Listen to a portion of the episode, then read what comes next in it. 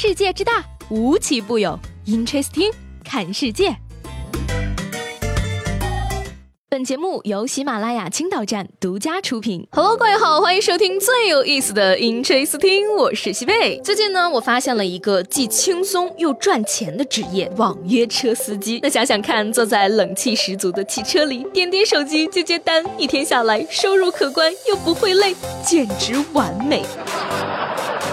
不过呢，接下来这条新闻可能会让和我有一样想法的朋友们打消这个念头。七月十六号啊，司机孙师傅接到一名打车去墨水河的女子，到了墨水河呢，女子推门下车，沿河岸走去。司机孙师傅回头发现女子的孩子居然还在车后座上，意识到女子是要跳河自杀，于是马上报警。民警赶赴现场，及时将女子拖回了岸上。那后来女子表示说自己啊是因为和家人发生矛盾，一时想不开才要跳河自杀。大姐呀，没听说过。网约车司机还需要当保姆的呀，那这下呢，我是不敢考虑这个职业了。不过还好，没什么损失，毕竟我还没有把驾照考出来。炎炎夏日的到来呢，扎啤成了不少市民的最爱呢。招待外地来青旅游的亲朋好友们，难免喝上几杯，特别是送行的时候，更要喝个痛快。不过呢，各位要注意了，如果喝多了，不仅不能开车，连长途车都不能上呢。七月十七号，交运集团青岛汽车总站表示呢，由于夏季饮酒频繁，不少市民和外地游客来车站乘车时都处于醉酒状态。那为了避免影响其他乘客以及保证旅途中行车安全，根据汽车旅客运输规则的相关规定，对于醉酒旅客将强行给予退票处理，并且根据实名制登记列入当天乘车黑名单。市内八个车站都不能为其提供售票乘车服务。哎呀，难道以后喝醉了的我只能露宿街头了吗？至少我还有火车呢，现在火车上都能叫外卖了呢。七月十七号开始呢，铁路部门将在全国二十七个主要高铁客运站推出动车组列车互联网订餐服务。这么好的待遇，我还坐什么汽车呀？不过扎心的是呢，首批试点的二十七个车站中，山东省仅济南西站在列，青岛站和青岛北站暂时不在首批试点车站范围内，无法实现该项服务。好了，那说完身边事儿，再来看看国内外那些有意思的事儿。这几天晚上呢，真是愁死人了。本来天就热，蚊子还围着我嗡嗡嗡的转。那晚上睡不着的时候，我就在想，蚊子这种东西到底有什么存在的意义呢？而且呢，最近有篇文章表示啊，蚊子居然是在所有动物中杀死人类最多的动物，每年高达七十二点五万人丧生于蚊子的嘴下。而且呢，蚊子在吸血时会将水分排出体外，所以当你用唾液进行止痒的时候，你可能舔了蚊子的尿液，撕破我皮肤，吸了我的血，还在里面，好气哦！那虽然它杀了那么多的人啊，那蚊子似乎也是人类杀掉最多的动物，双方五五开吧。不过我觉得蚊子应该是女人杀掉最多的动物，男人杀掉最多的动物应该不是蚊子，而是。你懂得。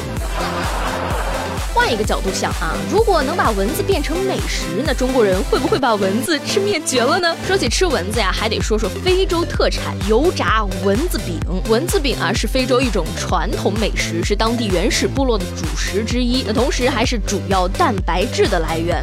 而这种肉饼呢，有个好听的名字，叫做蚊子汉堡。该汉堡是集结蚊子尸体做成的，百分之一百纯天然。那据当地人估算呢，每个蚊子汉堡中约含有五十万。只蚊子，其营养价值更是高出普通的牛肉汉堡七倍之多。一口咬下去，至少十万只蚊子，这辈子的仇都报了。要不要尝试一下呢？No，反正我是不敢尝试啊。但是相信有的人一定会去尝试的，毕竟第一个吃螃蟹的人每天都有。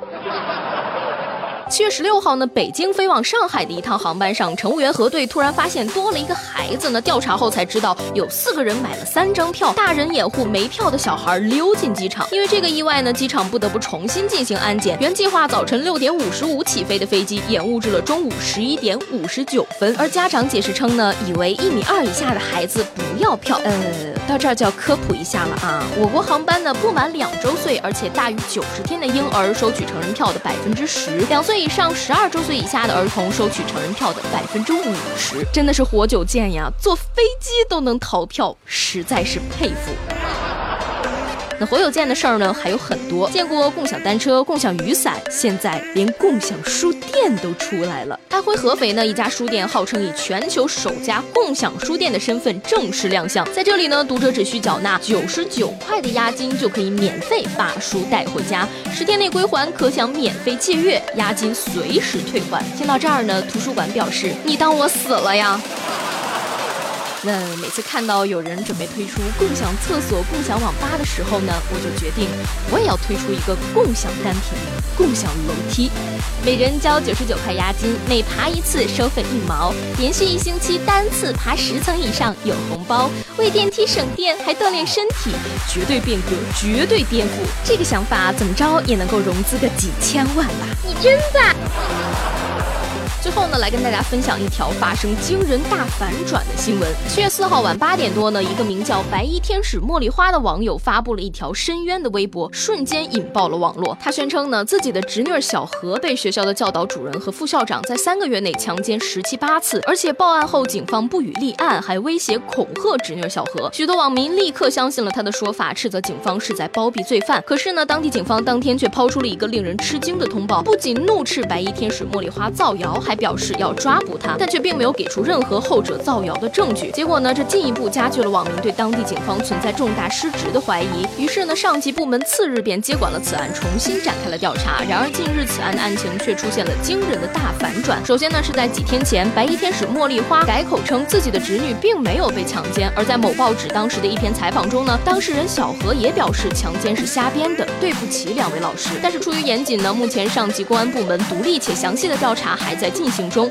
而据悉调查现在已经基本结束，正在形成最后的案情通报，但结果也显示强奸并不存在。过去这两年呀，这种出现惊天逆转的案子并不在少数。那很多网友也一次次的经历着从被耍弄、被利用到最后被真相噎得哑口无言，后悔自己当初太冲动的教训。所谓的朴素的正义感呀，本身并没有什么错，我们每个人都该有这种正义感。可是呢，朴素不应该是一种任性。在经历了这么多次被耍弄的教训后，我们是不是也应该变得稍？微成熟一点、理智一点呢？否则啊，这种朴素的正义感就会一次次成为今天害惨了两位无辜老师的网络暴力。一句话，上网不但要戴眼睛，还要戴脑子。好了，那今天的 Interesting 就到这里，我是西贝，明天见啦。